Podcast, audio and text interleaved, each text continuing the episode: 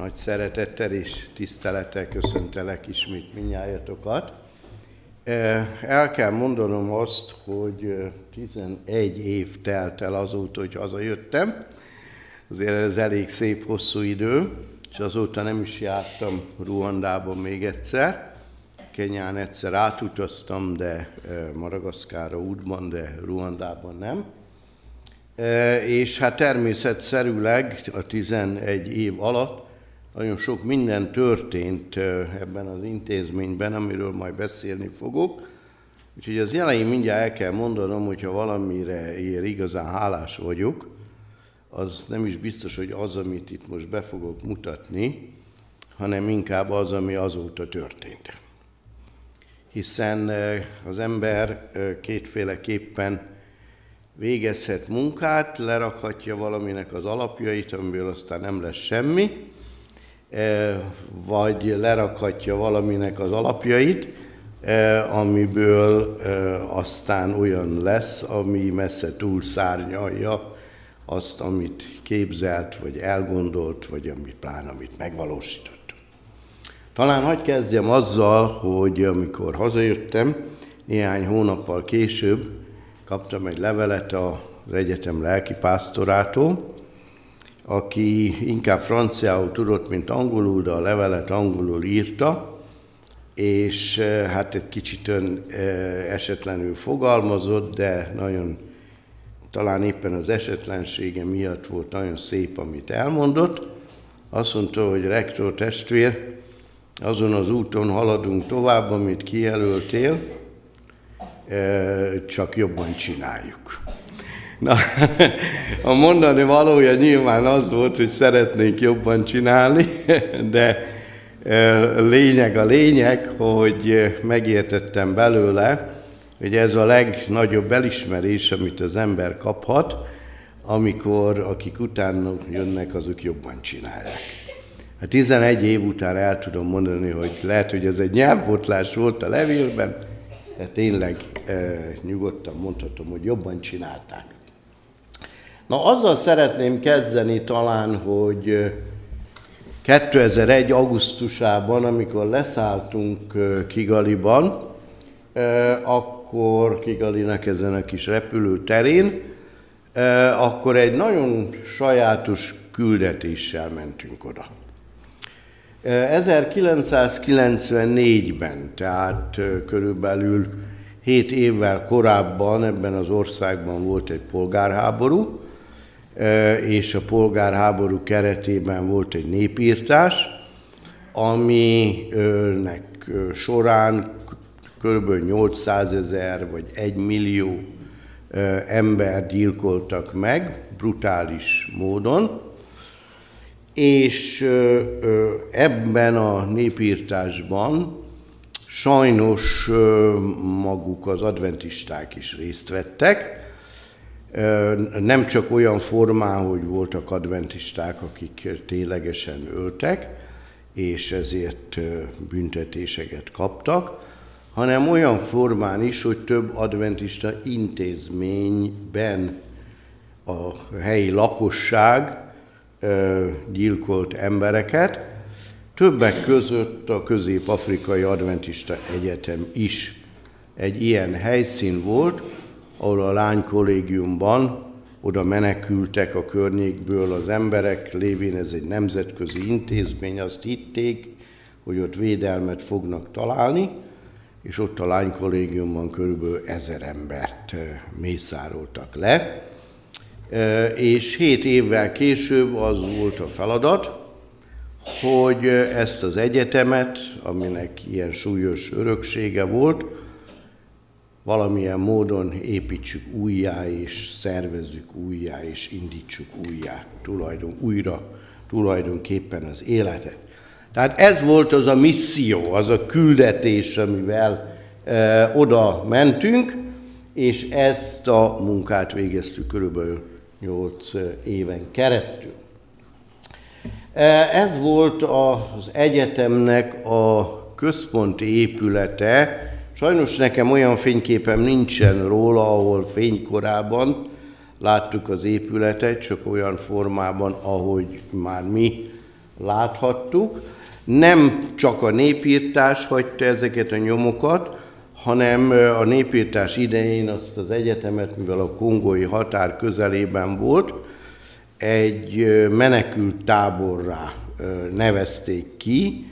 Az ENSZ oda gyűjtötte azokat az embereket, akiket megpróbáltak valahogy átmenteni Kongóba. Na most a menekült tábor jellegéből adódóan, akik ott éltek, vagy inkább tengődtek, azok mindent eltüzeltek, amit el lehetett tüzelni azért, hogy a napi élelmet meg tudják főzni. Úgyhogy a vége egy ilyen lerobbant, lepusztult, kifosztott valami lett, és mivel kevés a termőföld Ruandában, ezért a környező lakosság azonnal elkezdte ott az egyetemi épületek közötti földet művelni, hogy krumplit és más egyéb élelmiszereket termeljenek ezen a területen. Na most, hogy érzékeljük egy picit a helyzetet, Ruanda Magyarország területének körülbelül az egyharmada, és hát akkor a lakosság, amikor én ezt készítettem, ezt az anyagot, nem sokkal azután, hogy hazajöttünk, olyan 9 millió fölött volt, ma már 10 millió fölött van ö, bőven, tehát próbáljuk elképzelni, hogy magyar lakos, a Magyarország lakossága, tehát ezen a földterületen, ahol mi most 10 millióan élünk, vagy talán ennyien, még 10 millióan sem, ott 30 millió embernek kellene élnie. Tehát ez az alapvető szituáció, alapvetően mezőgazdaságból éltek ezek az emberek, ipari termelés nem igazán volt, kereskedelem ebből adódóan legfeljebb mezőgazdasági termékekkel volt. Igaz, hogy bizonyos dolgok háromszor is megteremnek egy évben, de hát azért érzékelhető, hogy a megélhetés feltételei azok meglehetősen szorosak és szegényesek voltak az országban akkor is, és bizonyára azok ma is.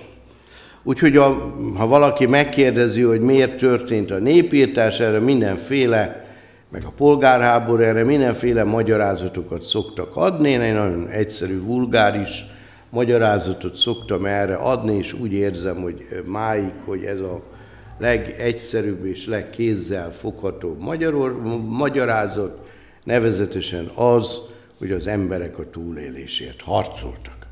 Hogy ki, egy, ki termeljen a földben, ki egyen, és ki halljon éhen. Tehát ez volt az alaphelyzet. Az etnikumok, bár egy nyelvet beszélnek, a hutuk alapvetően földműveléssel foglalkoznak, tehát nekik volt szükségük a termőföldre, körülbelül a lakosság 80%-át tették ki, a tuszik alapvetően katonáskodással és pásztori életformával, tehát állattartással foglalkoztak, ők tették ki a 19%-ot, és akiket pigmeusoknak ismerünk, a tvák, egy százalék ők a kosárfonó, kézműves emberek, és ők tették ki a lakosság, vagy teszik ki ma is a lakosságnak körülbelül az egy százalékát. Úgy hívják ezt az országot, hogy az Ezerdomb országa, mert ugyan természeti kincsekben szegény az ország, látni valóban igen gazdag, hiszen nagyon szép, látványos, három nemzeti parkja van, külön tulajdonképpen. Az egyik a Szerengeti partnak egy nyúlványa, az Akogera Park, a másik a Virunga vulkánikus hegyek mentén van a kongói határon, ez lényegében a gorilláknak, a fekete gorilláknak az ős hazája, és a harmadik a Nyungve eső erdő, onnan állítólag a két, Afrika két nagy folyója, onnan indul, ma már úgy mérik a folyók hosszát, hogy hol van a legtávolabbi forrás, ami táplálja, és ez a két folyó, a Nílus és a Kongó folyó, mind a kettőnek ott van a legtávolabbi hát tápláló helye. Legismertebb szimbóluma is az országnak a fekete gorilla, vagy más néven a hegyi gorillák.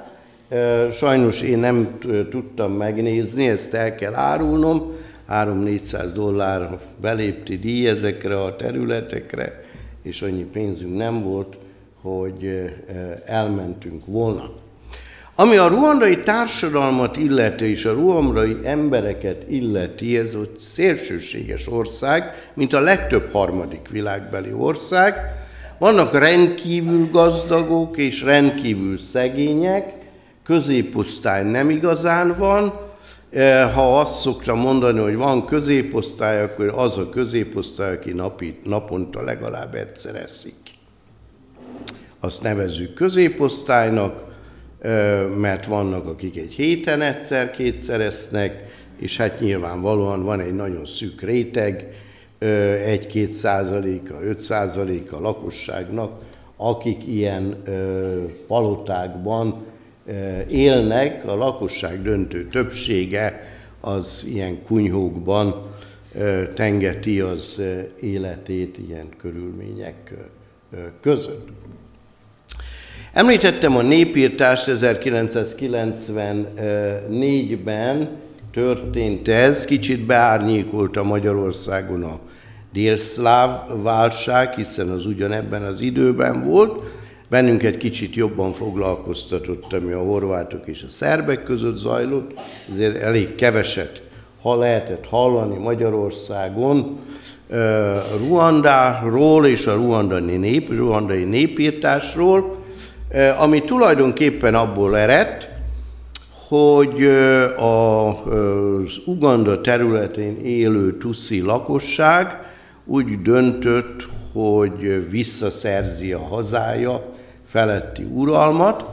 Ezek jól felszerelt katonák voltak, Idi Amin hadseregének a jól kiképzett katonái, és elindítottak egy felszabadító háborút, amire a tuszi franciák által támogatott tuszi seregek azzal válaszoltak, hogy bosszúból az országban maradt tuszi, védtelen tuszi lakosságot szisztematikusan elkezdték írtani, és egy ö, tév eszmét terjesztettek el a hatékonyság érdekében, nevezetesen hogy a templomokban védelmet találnak ezek az emberek, templomokban, imaházakban, egyházi intézményekben, ezért a tuszik tömegesen menekültek templomokba, ez épp egy katolikus templom, amit itt látunk.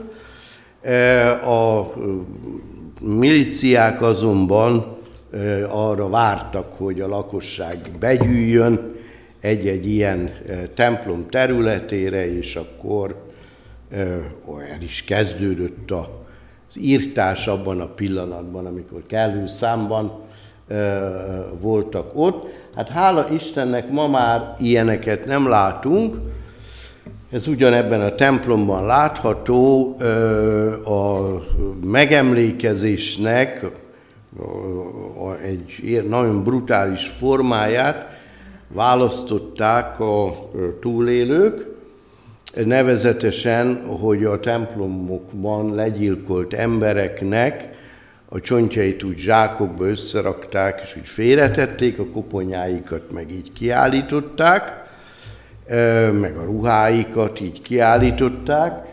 Na most hát nemzetközi tiltakozás következtében aztán ezeket a koponyákat eltemették később, úgyhogy ma már nem lehet ezt látni, de ö, ö, ilyen ö, módon ö, emlékeznek vissza. Na most az a koponyák azért érdekesek, mert lehet látni, hogy hol lőtsebb van, hol ketté vágták a bozótvágó késsel az embereknek a fejét, tehát a kivégzésnek a nyomait lehet pontosan látni. Hogy már az előbb utaltam rá, nem ismétlem, hogy a népírtás legkézenfekvőbb oka a termőföldért és a túlérésért folytatott küzdelem volt tulajdonképpen. Térjünk rá talán konkrétan az egyetemre, az országról pár gondolatot átrahagyva. Nevezetesen arról van szó, hogy 1978-ban alapította az egyház ezt az egyetemet. Afrikáról tudni kell azt, hogy a lakosság alapvetően, hát vannak kisebb eltérések, de alapvetően vagy volt angol gyarmat, vagy volt francia vagy belga gyarmat, ból tevő, gyarmatokból tevődik össze.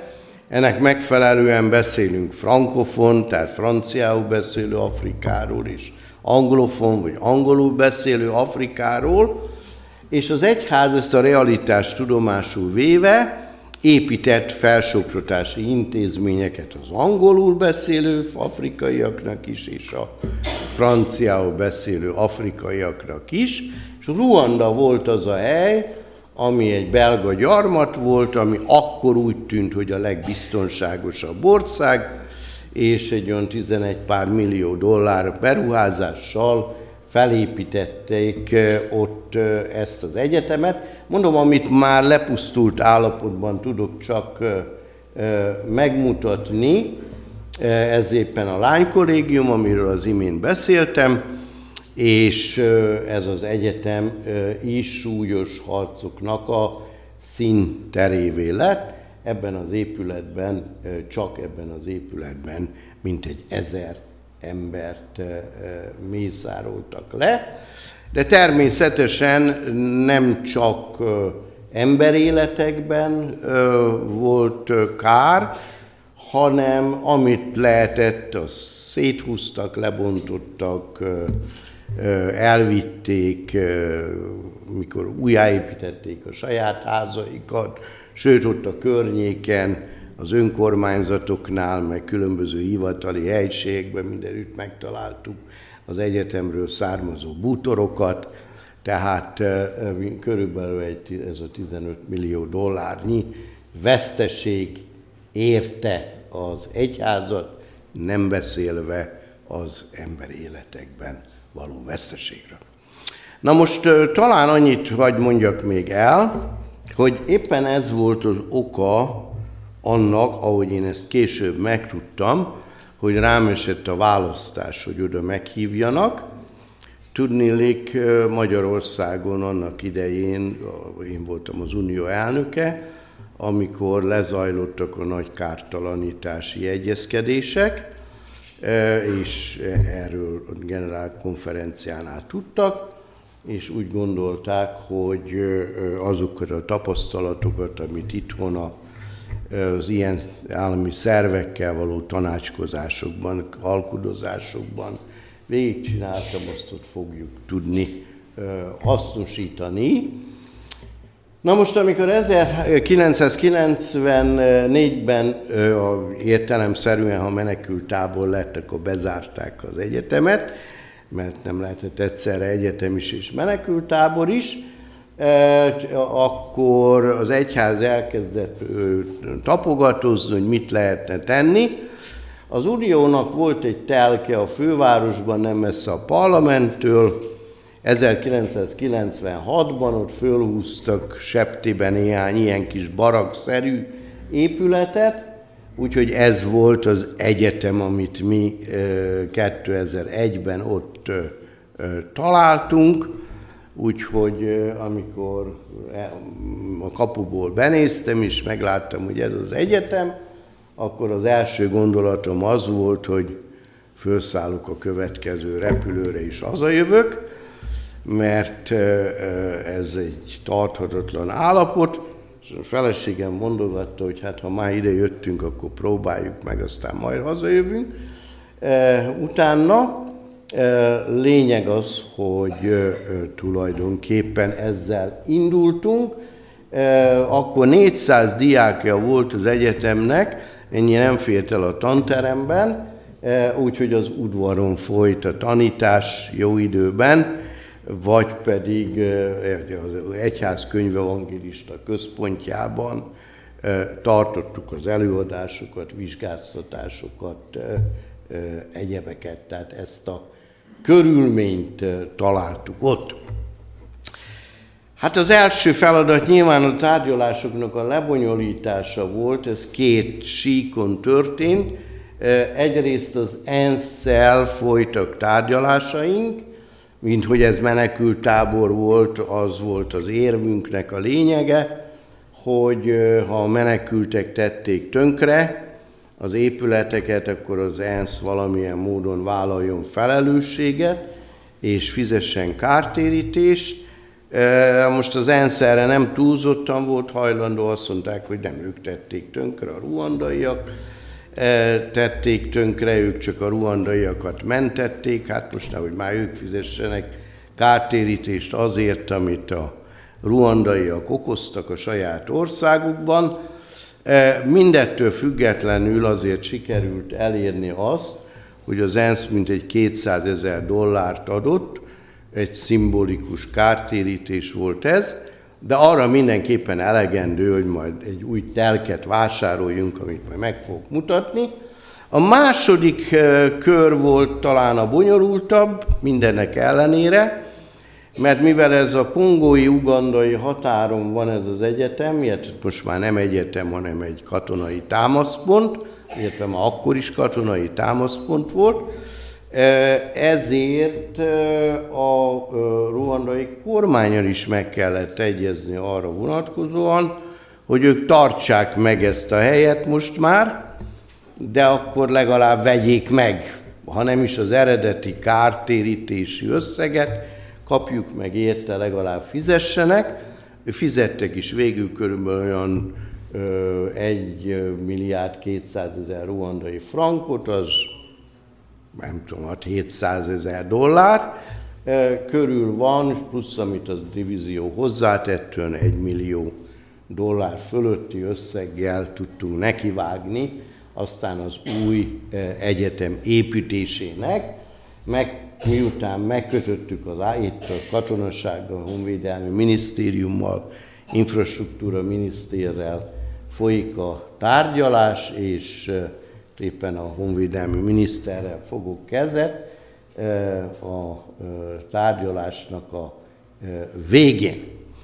Nos, a Kigalibnál a repülőtér közelében, tehát a főváros közvetlen peremén, ott sikerült mintegy 120 ezer dollárból egy területet kisajátítani, ahonnan elköltöztették a lakosságot, egy dombnak a teteje, és ott történt meg az úgynevezett első kapavágás, még nem az alapkő letétel, ahol részben a kormány emberei, részben a divízió emberei, illetve az egyetem részéről jó magam, szimbolikusan elkezdtük az építkezést, és Pózen testvér később eljött, amikor már az alapozás megvolt, hogy letegye az első téglát, mint egy a generálkonferenciának a támogatását jelezve ezzel, és mint egy három év telt el, kb. Két, két, két és fél év volt a tárgyalás, és körülbelül egy másik három év telt el, addig, amíg sikerült a központi akadémiai épületet felépíteni és felszentelni, amit akkor a generálkonferencia egyik alelnöke, egy Afrikából származó alelnöke vezetett le.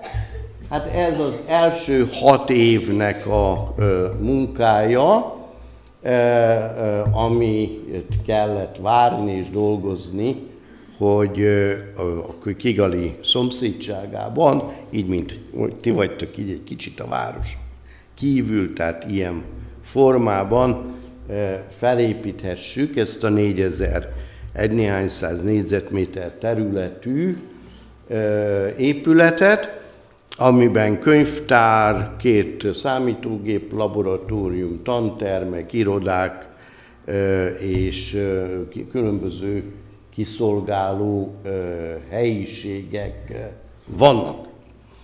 Na hát ez volt az egyszerűbb része a történetnek, ez sem volt egyszerű, de ez volt az egyszerűbb része a történetnek.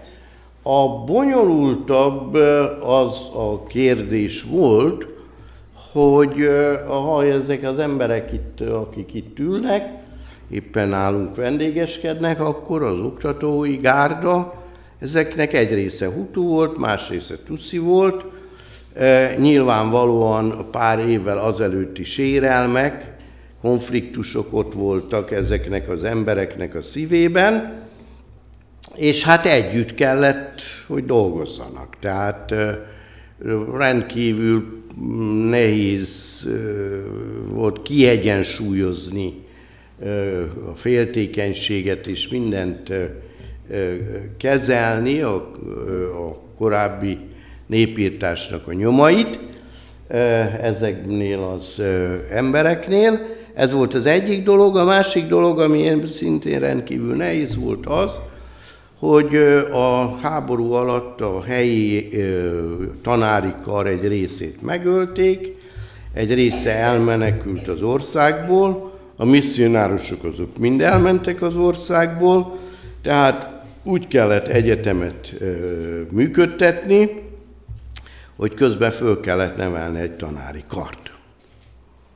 Mert egy maroknyi tanárcsoporttal rendelkeztünk, tehát azon kívül, hogy épületet építettünk, azon kívül tanárokat is kellett toborozni, Na most ez még hozzá kell tenni azt, hogy a tanári kar képzésének volt egy nagyon jó kidolgozott programja, egy nagyon jó ösztöndíj program, csak mikor hazajöttek ezek az általunk kiképzett ösztöndíjasok, más egyetemek sem álltak jobban, és hol gazdasági igazgatónak, hol rektornak csábították el őket, úgyhogy mi képeztünk, más egyetemek meg használták, és folyamatosan küzdöttünk magunkkal, hogy most mit tegyünk, mi a jobb nekünk az, hogyha erőszakkal ott tartjuk az embereket,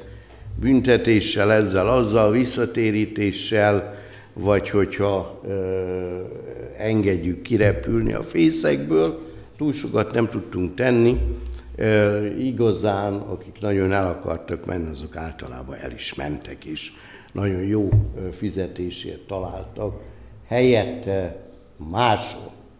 Jöttek misszionárusok, főleg a harmadik világból, korábban amerikai misszionárusok voltak ott, ma is van egy-kettő, de nem ez volt a jellemző. Ázsiából jöttek leginkább, bangladesi családot látunk, ott a feleségemmel a Fülöp-szigetekről, Indiából voltak általában inkább misszionárus családok, akik jöttek segíteni. Az egyetem nem csak épület természetesen, hanem hallgatók. Kettő, amit mondtam, hogy 2001-ben a 400-450 hallgatóval indítottuk el az oktatást, 2009-ben, amikor elbúcsúztam az utolsó diplomaosztón, akkor 2500 hallgatót hagytam ott, most 3000 fölött van a hallgatóknak a létszám. Na most ez úgy tevődik össze, egyetemről lévén szó, hogy Ruanda érdekes módon, mivel se vasútállomása, se tengeri kikötője, semmi nincs, csak egyszerű közutak, meg a repülőgép, ami be tud szállni oda. Ezért nyilvánvalóan csak olyan tevékenységeket, ha bármilyen ipari tevékenységre gondoltak is, csak olyan tevékenységekre gondolhattak, amelyek nyersanyag szegények, amelyekben inkább az emberi tudás és a képesség számít, és nem annyira a nyersanyag, vagy a nyersanyagnak a tömege, ezért a kormány úgy döntött, hogy, és Bill Gates ebben jelentős segítséget nyújtott a ruandaiaknak, hogy a ruandaiak számítástechnikusokká lesznek, és amerikaiakkal együttműködve számítógépeket készítenek, illetve szoftverfejlesztéssel fognak foglalkozni. Most az érdekes az volt, hogy a mi egyetemünket nézték ki erre a célra, ennek talán az is volt az oka, egy jó szintű számítástechnikai képzés volt, és ezért ráéreztünk és felszereltük a laboratóriumokat legmodernebb gépekkel, nem máshonnan kidobott, hanem tényleg a legjobb gépeket vittük be, két-háromszáz számítógépet, és ennek következtében körülbelül a 2500-ból egy olyan 1000-2300 hallgatós számítástechnikát tanult, akiknek egy jó része most a Bill Gates által fölállított különböző üzemekben és szoftverfejlesztő egységekben tud dolgozni. Egy másik terület a közgazdaságtan, a különböző segélyszervezetek szívesen alkalmazták az egyetemről a hallgatókat, mindig az volt a közmondás, hogy ha négy hallgató jelentkezik egy, vagy négy ember jelentkezik egy állásra, és a négy között van egy, aki a mi egyetemünkön végzett, akkor mindig azt vették föl, aki a mi egyetemünkön végzett. Tehát ennek olyan következménye lett, hogy egyre nagyobb tömegben jöttek, a minisztérium elég jelentős mennyiségű ösztöndíjat adott ehhez a hallgatóknak, úgyhogy a 8 év alatt 450-ről 2500-ra sikerült emelni a hallgatói létszámot is, ahogy említettem, azóta az tovább emelkedik. A 2005-ben egy diplomaosztó előtt érkeztünk egy-két nappal, 55 hallgató kapott diplomát, 2009-ben, amikor elköszöntem egy diplomaosztón, köszöntem el, és 274 eh, diplomát adott ki a miniszter, miniszternek a joga diplomát adni ott, vagy legalábbis a diplomai fogadalmat levezetni ezen az alkalmon. Na hát ez volt a misszió tulajdonképpen, illetve hát magának az intézménnyel kapcsolatos küldetés. Természetesen nem ez volt az egyetlen feladatunk, amit elvégeztünk az országban. Az egyik ilyen terület a szociális munka, hiszen mindig azt szoktam mondani, hogy a misszionárus nem vendégmunkás, misszionárusnak először is kell, hogy legyen egy missziója, attól nem misszionárus, hanem nincs egy küldetése, meg a küldetését kell végezni, és nyilvánvalóan valamiféle evangéliumi szolgálatot, vagy evangélizáló szolgálatot végzünk, máskülönben csak vendégmunkások lennénk. Most Ruanda misszionárusi munkájának, vagy szociális munkájának az egyik nagyon fontos terület, amit a képen látunk, ugye 1994-ben nagyon sok olyan eset volt, ahol a szülő, kiírtották a szülőket, és a gyerekek ott maradtak szülő nélkül. És ilyenkor a legidősebb gyerek a szárnyai alá vette, időnként az ő se volt több 14-15 évesnél, a szárnyai alá vette a többieket, és szülők nélkül nevelkedtek föl, és ezeket a népírtás korabeli árvákat ilyen kis kolóniákba telepítette le az állam, de hát nyilvánvalóan elég szegényesen tudott róluk gondoskodni. Az egyetem egyik szolgálata volt, fiatalokról, gyerekekről lévén szó, az egyetem egyik szolgálata volt, hogy a népírtás árváiért szolgált. A lila nyakkendő, amit a nyakunkon látunk, arról tudni kell azt, hogy az ugyanazt a funkciót tölti ott be, mint nálunk a gyászszalag. Tehát a fekete szalag, amit föltűzünk magunkra, és mindig, mivel áprilisban kezdődött a népírtás, áprilisban van mindig a népírtás emléknapja, és az szinte kötelező volt, hogy, hogy részt vegyünk valahol is, valamilyen segítői szolgálatot végezzünk ezen a napon, úgyhogy itt éppen egy ilyen árva telepen vagyunk, és oda vittünk különböző segély árukat. Más hasonló dolog volt az, amikor el kellett mennünk, mondom, el kellett is, majd elmondom, hogy miért mondom, hogy kellett, a megemlékezésekor valamelyik ismert síremlékezés ott virágot elhelyezni, és hogy ez mennyire elvárandó volt, vagy elvárható volt, volt egy esetem, a kisebbik fiamék úgy döntöttek, hogy áprilisban es, házasodnak meg, és ezért abban az évben a nyári szabadságunkat előre hoztuk áprilisra, hogy részt tudjunk venni az esküvőn, meg a mennyünknek a keresztségén, és hogy a majdani mennyünknek a keresztségén, e, és nagyon rossz néven vették, majdnem kiutasítottak az országból, hogy mit képzelek én, hogy amikor ők gyászolnak, akkor mi esküvőt rendezünk. Tehát ezt, ezt nagyon érzékenyen vették, de hát aztán végül csak meg békéltek, mert tudták, hogy nem azért, mert semmibe vesszük a dolgaikat, hanem egészen egyszerűen azért, mert családi körülményeink nekünk, nekünk is vannak, meg voltak, nem csak nekik. Azt is hagy mondjam el, hogy a hallgatók között természetesen voltak, akik nek nem volt anyagi bevételük ahhoz, hogy fizessék a tandíjat. Voltak, akiket az egyház terület, főleg a teológusokat támogatta, de voltak itt az egyház terület sem támogatott, és ezért külföldön is, itthon is ismerősöktől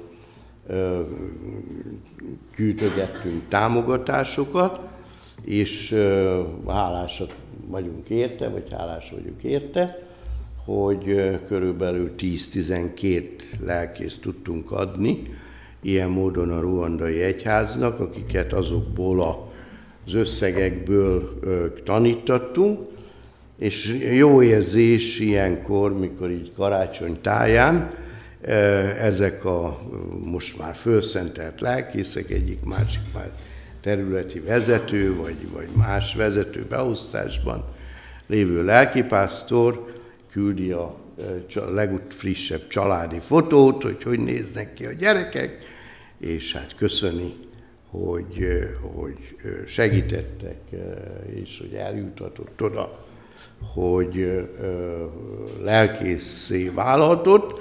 Ez egy nagyon érdekes dolog Ruandában, hogyha a család legidősebb fiú gyermeke így be tudja fejezni a tanulást, és kap egy állást, akkor erkölcsi kötelességének érzi, hogy az utána következőt kitanítassa, és utána az, az utána következőt kitanítatja.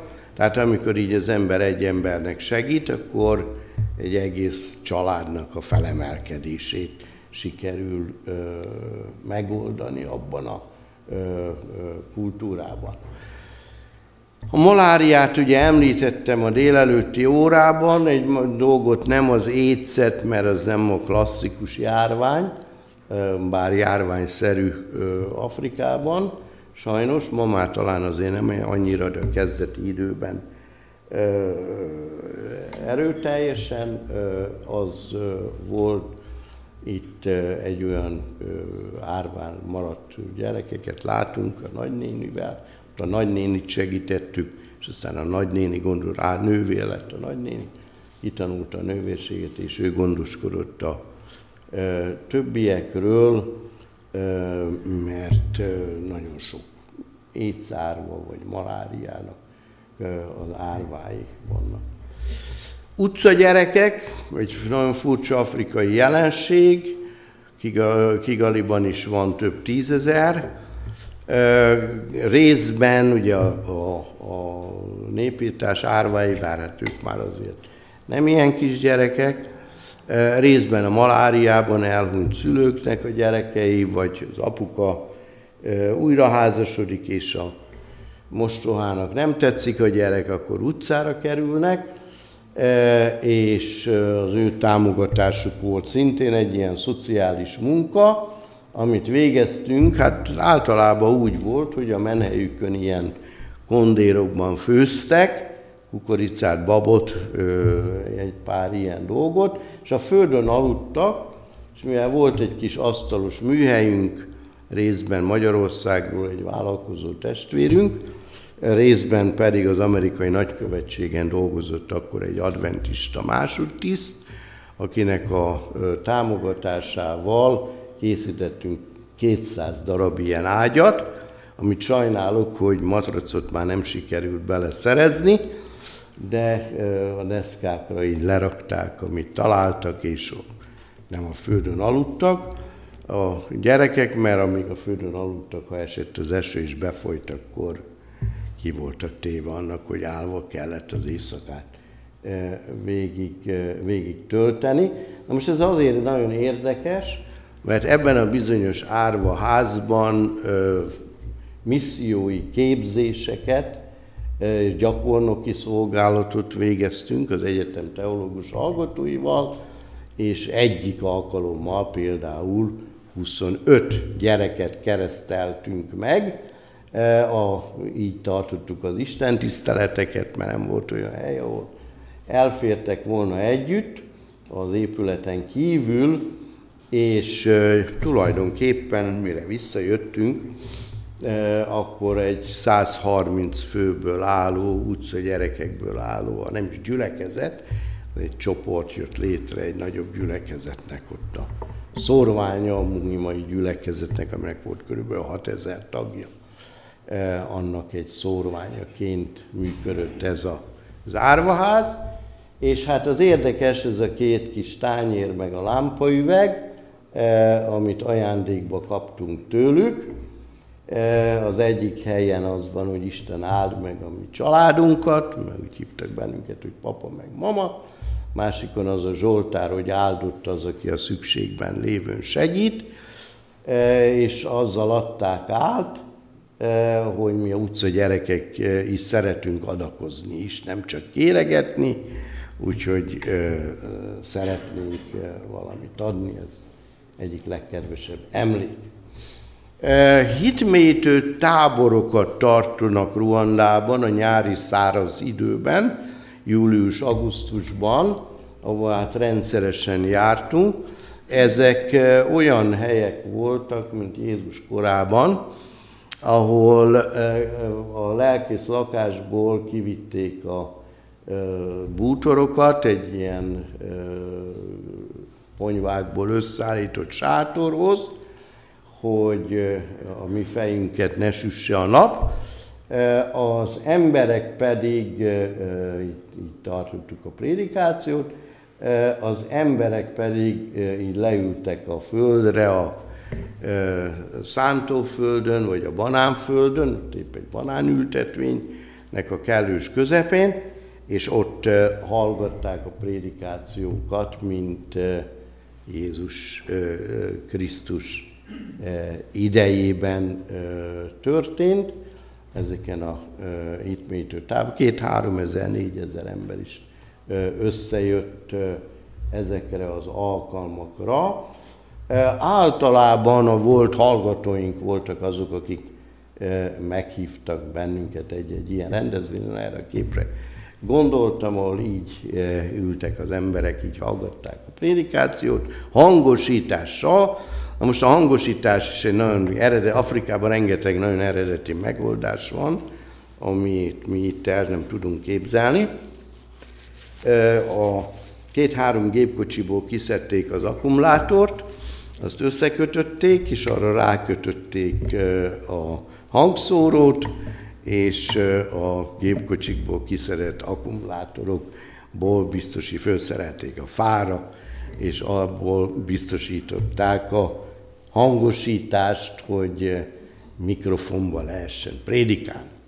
Na most hát az utak, amelyeken átjártunk, ugye egy ilyen teraszos hegyi vidék ez, hogy mondtam, az ezer domb országa, hát volt olyan hely, ahol úgy rögtönzötten összerakták a kis hidat, hogy átkeljek rajta a kocsival, és aztán mikor jöttünk visszafel, akkor megint összerakták, hogy át tudjunk kelni az utakon, tehát úttalan utakon kellett járni ezen a területen.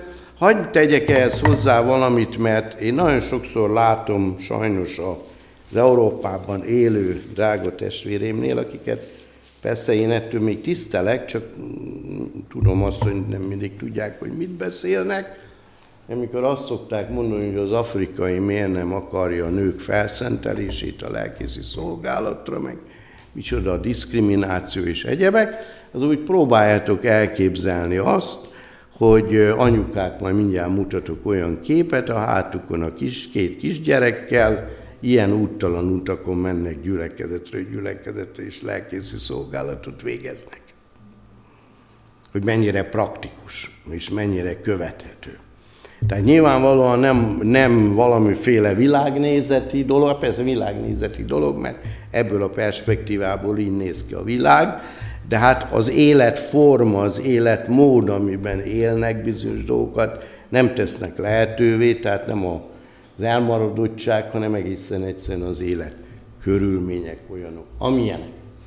Na hát ezzel az a rész, amit én végeztem, ott bezárható, vagy amit végeztünk az alatt, az idő alatt bezárható, annyit hagyd tegyek hozzá, hogy amiért én igazán hálás vagyok, ami azóta történt. A telefonomon vannak róla képek, sajnos ugye a számítógépre nem vittem át. A visszatértünk után két olyan terület van, ahol jelentős fejlesztés tört az egy, történt az egyetemen. Az egyik terület az, hogy ott, ahol a, azok a kis bódék álltak, amit ott találtunk, azt a telket, azt megkapta az egyetem az Uniótól, és ott felépítettek egy körülbelül ekkora épületet, egy ilyen 3-4 ezer négyzetméteres épületet, az lett a természettudományi kar, és itt ennek az épületnek a környéke már be van építve, valaki egy Google térképen rámegy, megláthatja, be van építve, úgyhogy alig látszik ez az épület már.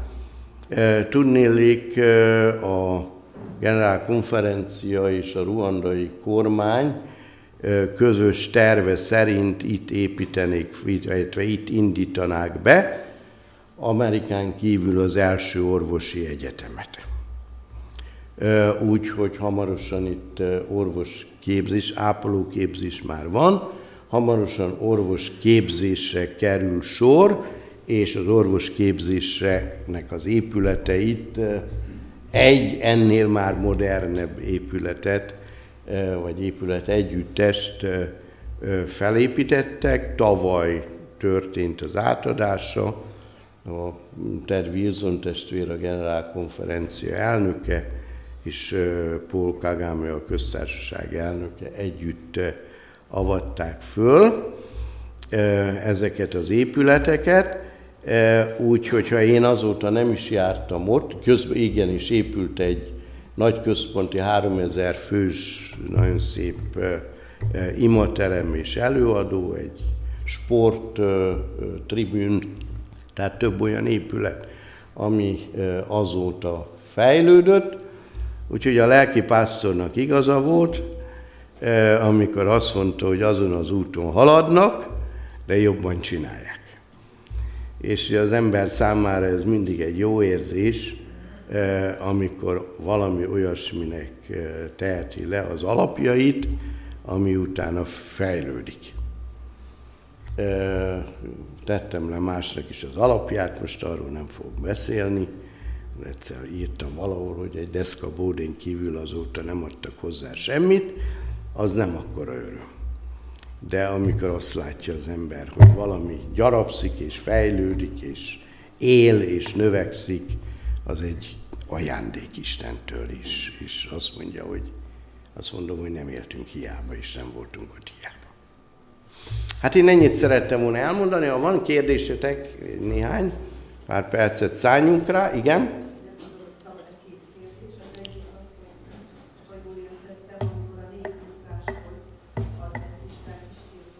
Igen.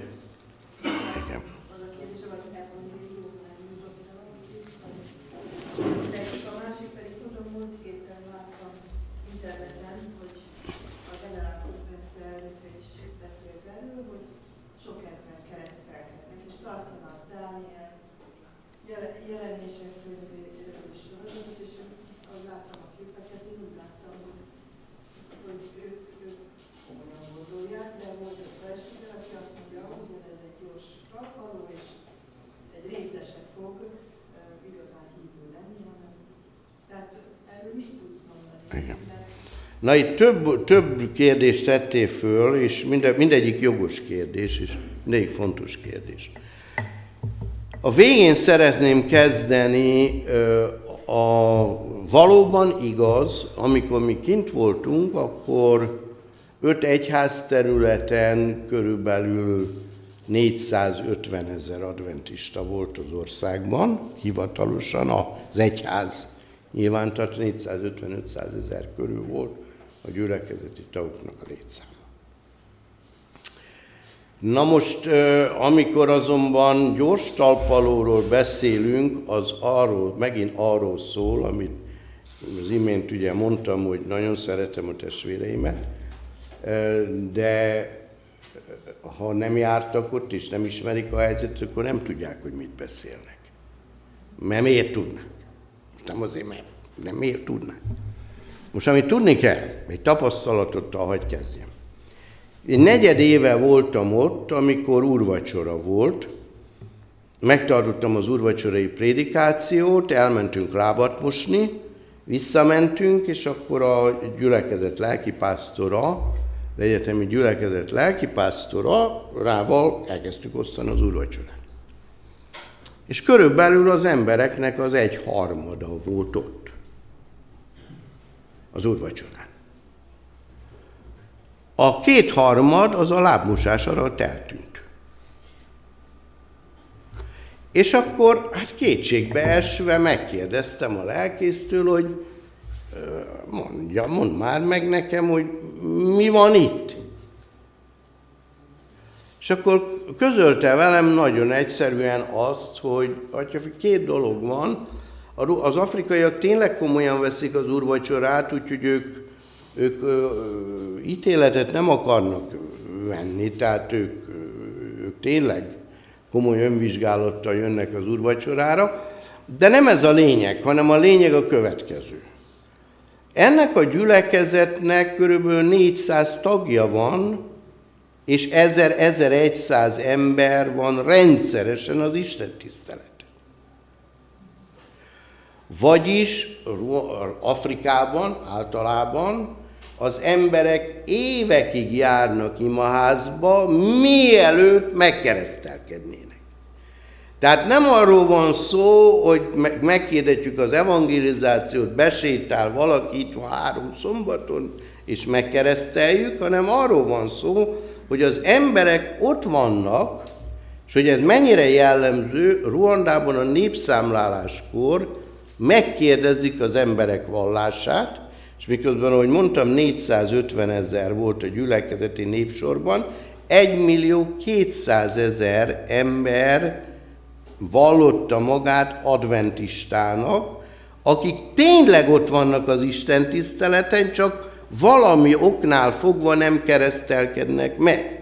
Tehát amikor jön egy evangelizáló kampány, akkor nem azok döntenek, akik sose jártak ott, hanem azok közül döntenek, akik már évek óta ott járnak. Tehát ez nem egy gyors talpal, mind, egyébként minden szombati istentisztelet döntésre hívással zárul. Az le átlag minden egyes szombati istentisztelet végén az, az, az, befejezem a prédikációt, és előre hívom azokat, akik szeretnének megkeresztelkedni, és a presbiterek, diakonusok félrehívják őket, jegyzékbe veszik, és e, elkezdik készíteni a keresztségre. Tehát e, az életforma, az egyházi életforma egészen más, mint amiben mi élünk. Ha 6000 embernek, 7000, 10, 15 ezer embernek is prédikáltam, de ez nem azt jelenti, hogy az a 15 ezer adventista volt, körülbelül 5 ezer adventista volt, mondjuk Kigalinak egy részéről, két-három nagy gyülekezetből összehívták az embereket, és volt ott 8-10 ezer ember, aki nem úgy vendég, hogy csak úgy egyszer eljön, hanem aki rendszeresen jár. Csak valami van az életében, ami miatt nem keresztelkedik meg.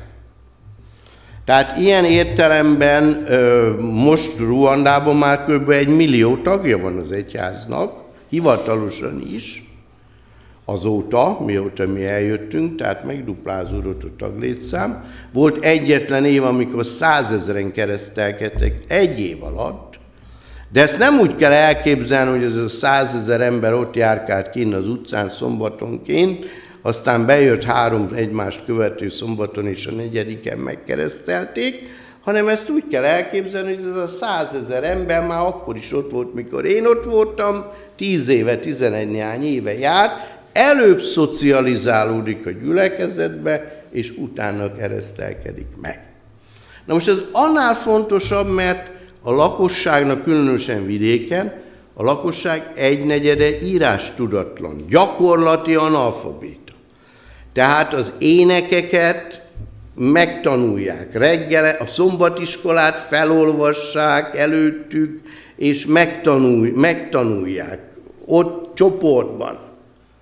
Tehát évek kellenek ahhoz, hogy valaki megismerje a, az igazságot, élje, gyakorolja, és amikor úgy érzi, hogy most már stabilan tudja gyakorolni, akkor dönt, és akkor megkeresztel. Na ez az érem egyik része. A másik része az evangélium. Nos, ez az a terület, ahol ö, nagyon kell vigyáznunk, nem csak ővelük kapcsolatban, hanem magunkkal is. Miről van szó? Arról van szó, hogy ezek az emberek kettős identitással rendelkeznek. Adventisták és tucik. Vagy adventisták és hutuk.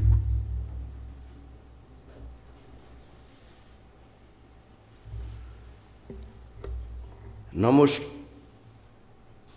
a törzsi odatartozás az épp olyan szent, mint a vallási odatartozás. És amikor ez a kettő konfliktusba kerül egymással, akkor egy nagyon nehéz dilemával találja szembe magát az ember, különösen akkor, amikor ez olyan szinten jelenik meg, hogy vagy megölöd, vagy én öllek meg téged. Tehát ott van egy hutu, és azt mondja neki a törzs, hogy vagy jössz velünk, és részt veszel, vagy ha megtagadod, akkor áruló vagy, és a tucikkal együtt megölünk. Volt olyan nagyon drámai esetek, hogy Tuszi apától voltak gyerekei Hutu anyának. Terhes volt, plusz. Megjött a milícia, azt mondta, a tuci apától származó gyerekei tucik. Meg kell ölni.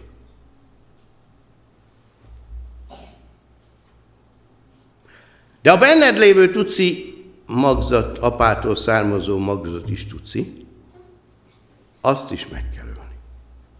És az anya fölhasította a hasát, és kidobta a gyereket, a magzatot. Na most, most olvasok egy könyvet, az a cím, hogy a Lucifer hatás. A szerző egy pszichológus, egy amerikai pszichológus, aki írta ezt a könyvet. Arról szól maga a könyv, hogy egyébként normális és jó erkölcsű emberek hogyan képesek szörnyű tetteket elkövetni.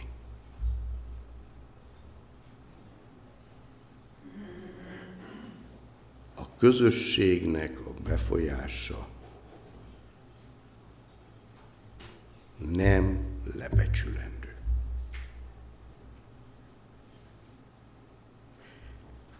Itthon sem az. Itthon sem az. Ha most elkezdenék Orbánistázni, meg Gyurcsányistázni, valószínű lenne, aki ezért menne ki a teremből, és lenne, aki azért menne ki a teremből, nem? Meg vagy a migránsokról elkezdenénk itt most beszélgetni, lenne, aki azért menne ki a terem. Ha mi meg tudjuk tenni, azt volt egy gyülekezetem, aki, ahol a gyülekezet egyik fele azért ment ki, mert írott énekeket énekeltünk, a másik fele meg azért ment ki, mert a hitünk énekeiből énekeltünk, vagy amikor a hitünk énekeiből énekeltünk, tehát ha mi erre képesek vagyunk, akkor félek, hogy mi is képesek lennénk egy ilyen nyomás alatt egy ilyen szituációban sok mindenre, amit mi is azt mondjuk, mint Péter most, hogy hát ments Isten, hát velem ilyen nem történhet. Sajnos az élet olyan dolgokat hoz ki emberekből, amikor egy ilyen őrület lábra kap, mint ami Ruandában lábra kapott, amit nem is gondolnánk, belőlem is, vagy belőletek is. Tehát aki azt hiszi, hogy hát vigyázzon, hogy el ne essen, mert sajnos a, a tömegpszichózisnak és a manipulációnak óriási hatás. De azt mondtam a ruandaiaknak mindig, hogy ti nektek a rádió egy ilyen testrész. Állandóan a fülükön van a rádió. És a, amit a rádió mond, az szent. Na most akik így gondolkodnak, azokat lehet a rádióval manipulálni. Tehát én azt mondom, hogy ez, ez, ez egy nagyon súlyos figyelmeztetés, de most nem kell ilyen messzire menni, hát amikor itt Jugoszláviában folytak a dolgok, emlékszem rá, Hollandiában részt vettem egy kommunikációs gyűlésen, a generálkonferencia szervezte, és fölállt az egyik, talán szerb, nem akarok most butaságot mondom, nem vagyok száz százalékig biztos.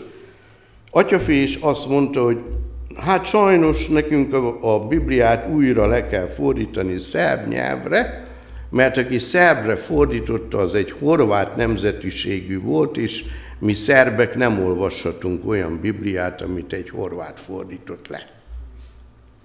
És a, a, a generálkonferencia, egy idős hölgy, a hölgy volt a generálkonferencia titkár, akkor még a Dabrowski előtt, és felháborodott, nem tudta hova tenni, hogy, hogy hát a Bibliát nem lehet olvasni akkor, hogyha egy nem olyan nemzetiségű fordította le, aki nekem tetszik.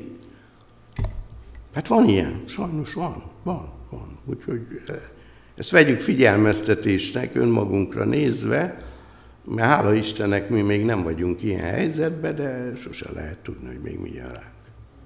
Más kérdés.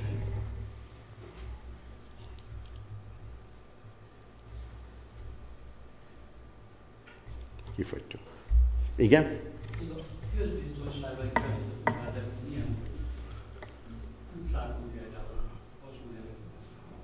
Azt tudom mondani, hogy Ruandában viszonylag jó a közbiztonság. Azon kívül, hogy a visszapillantó tükreimet rendszerint lelopták, ha nem állítottam oda valakit őrködni, e, és aztán pontosan megmondták, hogy 5000 frankért honnan kapom vissza, hogy ki az a ki az az orgazda, akitől vissza lehet kapni, vagy hogy a zsebemből a telefon megpróbálták kicsenni. Tehát ilyen kis apró megélhetési dolgok, azon kívül nem volt tapasztalatom. Tehát kis apró lopások vannak, inkább meg, a utcagyerek megéhezik, mit tudom én, de a közbiztonság jó, ezt nyugodtan el tudom mondani. Én nem csináltam ilyet, mert én kocsival jártam, de a feleségem beült a buszba és elment a városba. Itt igaz, hogy zsúfolt volt a busz, egymás nyakába, ölébe mindenhol ültek, de és soha semmi baja nem lett. Tehát az, hogy ő köztük volt népírtás, az az ő belső ügyük, de egyébként, egyébként rend van az országban, tehát nem mondhatom azt, hogy... És, és ha mi fehér emberek tiszteltük őket, akkor, akkor olyan tiszteletet kaptunk, ami nem volt mindennapi. Tehát Bárhol mentem az utcán, ismertek, tudták, hogy ki vagyok, és köszöntek, az más dolog volt, hogy minden öt méterbe köszönni kellett valakinek. Mindig mondtam, hogy itt három-négy napot elkóvályogatok Budapesten, és senki nem fog hozzám szólni egy szót sem. Ott, mindenkinek, ott mindenki rám köszön, mindenkire vissza kellett köszönni, mindenki tudta, hogy ki vagyok, mi vagyok, hogy vagyok. Utca gyerekek, mindenki de nekem ö, nem kellett testőr, kell, hivatalból kellett volna, de én soha nem, mert az utca gyerekek vigyáztak rám, nem miért sem. Tehát nem. Kenyába ezt már nem tudtam elmondani, ott megtámadtak, de világ, én nem, engem nem világos nappal, az, sőt, egyik kollégámat világos nappal. Akkor már alkonyat volt, amikor mentem át egy parkon, és rámugrottak, de Ruandában nem volt. Ilyen tapasztalatom nem volt. Mondom, olyan volt, hogy a tükrömet leszették, és akkor szóltam az őrnek, amikor hazamentünk, hogy te menj már, szerez vissza nekem a tükröt, 5000 frankért, visszahozta a tükröt, és visszatettük. Igen?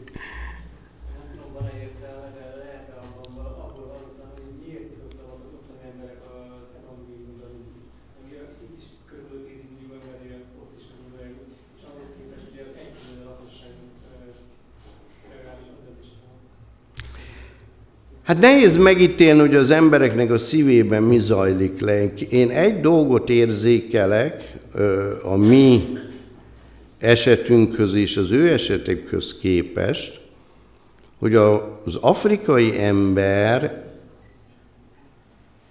vezértisztelő és közösségi ember. Tehát, ha a család fő elfogadja az evangéliumot, akkor gyakorlatilag az egész család követi. De nem képmutatásból, hanem ez benne van a kultúrájukban, hogy az öreg tudja. És ha ő úgy látja, akkor az biztos úgy van jó. Ezzel szemben ugye nálunk alapvetően minden egyes embert külön, mint egy külön szigetet kell meghódítani. Tehát ez, ez nyilvánvaló, ez nyilvánvaló, egy nyilvánvaló különbség. A második dolog az, hogy ezek az emberek az afrikai vallásukban is, tehát aki nem lett keresztény, azok is alapvetően hívő emberek. Tehát az afrikai társadalom nem szekularizált társadalom, mint a miénk. Tehát ö, hisznek az emberek. A legfeljebb az a kérdés, hogy jó hitet követnek, vagy rossz hitet követnek, de hisznek. Tehát az, vagy többféle hitet követnek, és akkor másképp tájékozódnak. Nálunk alapvetően az a probléma, hogy, hogy az emberek vagy hívők, akkor már letáboroztak valamilyen hitfelekezetnél, akkor azért nem mozdulnak, mert azt mondja, hogy én katolikus vagyok, vagy én protestáns vagyok, vagy más, vagy nem érdekli az egész, és akkor hiába magyarázzuk, akkor nem tudjuk fölcsigázni benne a hitbeli vágyat, vagy érdeklődést, vagy akármi, mert ő nem hívő. Aztán, hogy mi is néha mennyire vagyunk meggyőzőek, mennyire nem mondjuk, az egy más kérdés, de akár milyen meggyőzőek volnánk is, az emberek egy része azt mondja, hogy nekem jó a vallásom, ami van, egy másik része meg azt mondja, amit nekem valamikor még fiatal, buzgó bizonyságtevő voltam, az építőiparban dolgoztam akkor, és akkor a brigád vezetőnek magyaráztam, hogy vasárnap, hogy nem vasárnap kell, kell ünnepelni, hanem szombatot, és akkor azt mondta nekem, hogy fiam, te bolond vagy. Hát én vasárnap is maszekolok, meg szombaton is maszekolok, úgyhogy én nem megyek templomba. Szombaton sem, meg vasárnap sem, úgyhogy ez a téma engem nem érdekel, hogy melyik nap menjek templomba, mely úgyis maszekolok mindig. Tehát ez, ezek azt hiszem bele, belejátszanak mindenképp, hogy mi egyrészt egy ilyen izolált társadalom vagyunk, nem, nem tudunk egymást. Szóval az Afrika elképesztő, hogy mondjam, hogy elképesztő az az összetartás, ami köztük van, és az, ahogy odafigyelnek arra, amit hallanak. Volt egy eset, feleségemet megröngenezték, rossz volt a röngen. Megijedt, hogy foltos képet adott, hogy a tüdőjén van valami probléma.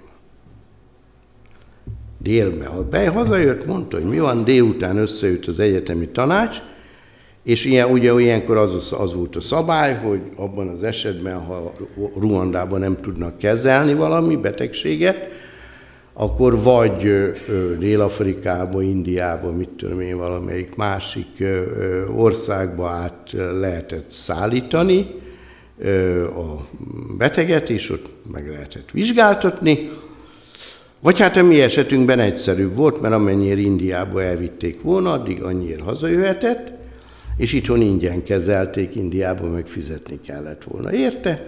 Délbe eldönt, délután eldöntöttük, hogy ö, ö, megkapja a repülőjegyet, hazajön, meg röngenezteti magát. Másnap reggel New Yorkból egy ruandai küldött nekem egy üzenetet, hogy hogy van a kedves feleségem. Másnap. Hát Magyarországon évek múlnak el, és nem fogja megkérdezni tőled senki, hogy hogy van a kedves párod, vagy apád, vagy anyád, vagy nem. Nem? Tehát ez, ez, ezek a dolgok, ami kultúránkban nincsenek, hogy odafigyelünk egymásra, hogy, hogy odafigyelünk arra, mit mondanak. Egyszer elmondtam valamit, azt elterjedt, kész. Mindenki ott volt, ahol ott kellett lenni. Itt hét e-mailt küldesz, kiplakátolod, szórólapot küldesz, mind, és nem mozdul senki sehova. Tehát ezek, mind benne vannak, hogy mi itt egy ilyen szélmalomharcban élünk, ők meg ott egy más környezetben élnek. Köszönjük Teniket, szereti jó Istenünk, édesatyánk, hogy szolgálhatunk téged, akár itt, akár más országokban, és köszönjük azt a kegyelmet, hogy Te még fenntartod a megtérésnek, az üdvösség lehetőnek lehetőségét, és szerte a világon vannak emberek, akik elfogadják Jézus Krisztus és csatlakoznak hozzá. Köszönjük azokat a tapasztalatokat, amelyeket Ruandában szerezhettünk, hogy láthattuk azt, hogy egy szörnyű tragédia után hogyan álltak talpra az emberek, hogyan nyerték vissza bizalmukat, és hogyan indultak újra, nem csak a fizikai életben, hanem nagyon sokan a lelki életben, az üdvösség útján is. Arra kérünk, hogy az ő példájukon felbátorodva, mi is, bár más viszonyok között, más körülmények között, de álhatatosan és szorgalmasan végezzük azt a szolgálatot, amire elhívtál bennünket, és amivel megbíztál. Köszönjük, hogy kezedbe tehetjük életünket, legyen áldva ezért a te nagy neved Jézusom.